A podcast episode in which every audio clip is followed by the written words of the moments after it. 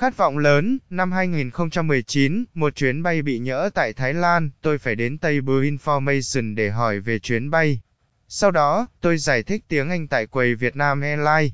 Thật may mắn, tôi nói chuyện với những nhân viên người Thái của hãng và giải thích họ bằng tiếng Anh và tôi được giải quyết bằng cách đổi chuyến bay cách đó 6 tiếng đồng hồ. Một Hà Nội lạnh lẽo, tôi đón cái Tết cô đơn tại Hà Nội, gặp tôi là anh chàng luật sư thành công và hơn tôi ít tuổi, anh nhìn thẳng vào tôi nói rằng, anh có ánh mắt kiên định và không bao giờ đầu hàng và nhất định sẽ trở thành một người rất thành công, tôi nghĩ đó chỉ là một lời khen xã giao. Có một sự thật về tôi đó là tôi không bao giờ khuất phục trước bất cứ ai và sẽ cố gắng đạt được đó bằng mọi giá.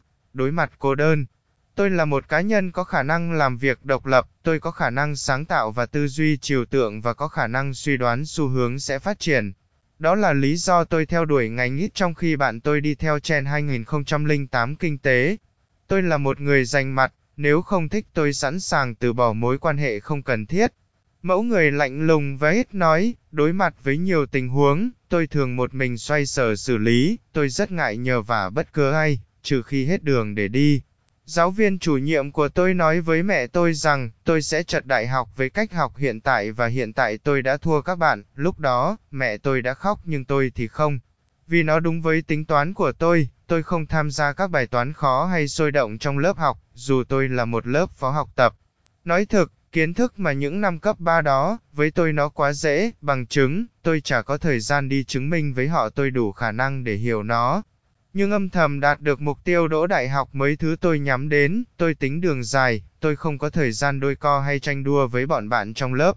Đơn giản tôi đã vượt bọn nó rồi, kết quả tôi đỗ hai trường đại học top đầu Việt Nam. Sau khi có kết quả người thầy dạy hóa còn đi hỏi những đứa trong lớp tôi là đứa nào thế. Kể chuyện này để nói đàn ông sẽ chẳng bao giờ khóc trước bất cứ bình phẩm của ai, chỉ đơn giản nó có đáng để khóc không thôi. Khóc cho điều xứng đáng, đàn ông khóc không phải vì họ yếu đuối mà đơn giản họ quá mạnh mẽ để khóc cho những thứ đáng để khóc. Tôi không bao giờ khóc vì hoàn cảnh mà chỉ khóc khi mọi thứ tôi làm đều đang giang dở và quả thực nước mắt khiến tôi có động lực hơn. Khi không một ai bên cạnh, tôi cố gắng im lặng chịu đựng áp lực, những lời nói sau lưng và âm thầm vượt lên nghịch cảnh. Tôi cũng không hiểu sao một đứa con gái như em xung quanh rất nhiều người xứng đáng lại yêu tôi, nhưng giờ thì tôi đã hiểu. Đơn giản chúng tôi đều là những người không thích dựa dẫm và có mục tiêu theo đuổi, lạnh lùng đón nhận, giữa áp lực không thể chịu được, đàn ông như tôi đơn giản là đón nhận nó. Sau đó âm thầm chịu đựng và ý chí trong tôi trở nên mạnh mẽ. Tôi hoàn toàn có thể âm thầm hy sinh cho một ai đó, nhưng tôi sẽ chẳng bao giờ nói ra kế hoạch dành cho người tôi yêu thương. Tôi không quan tâm người ta đánh giá nhưng chắc chắn tôi vẫn và sẽ làm điều tốt nhất cho người tôi thực sự yêu thương, nhưng tôi luôn chọn im lặng hành động cho đến khi có kết quả. Sau đó, tôi tiếp nhận học hỏi không ngừng miễn là khiến tôi trở nên hoàn thiện hơn. Tôi là mẫu người cực kỳ lạnh lùng, đúng là có những người con gái rất xinh đẹp, tài năng và giàu có nhưng tôi đã không níu kéo. Tôi vẫn rất lịch sự quan tâm sức khỏe, và xin lỗi, nhưng sau đó, tôi block luôn và dành thời gian cho bản thân và tìm mọi cách để tìm ra con đường khiến tôi thành công. Không phải, tôi không thích cô ấy nhưng có thời điểm đàn ông cần một mình để cân cả thế giới, đúng em là mẫu người tôi mong muốn có nhưng chỉ đơn giản không phải lúc này. Kết luận. Đến đây thôi, đủ rồi, kế hoạch sắp tới của tôi là xây dựng hệ thống marketing một click, tích hợp AI vào lĩnh vực Trevor.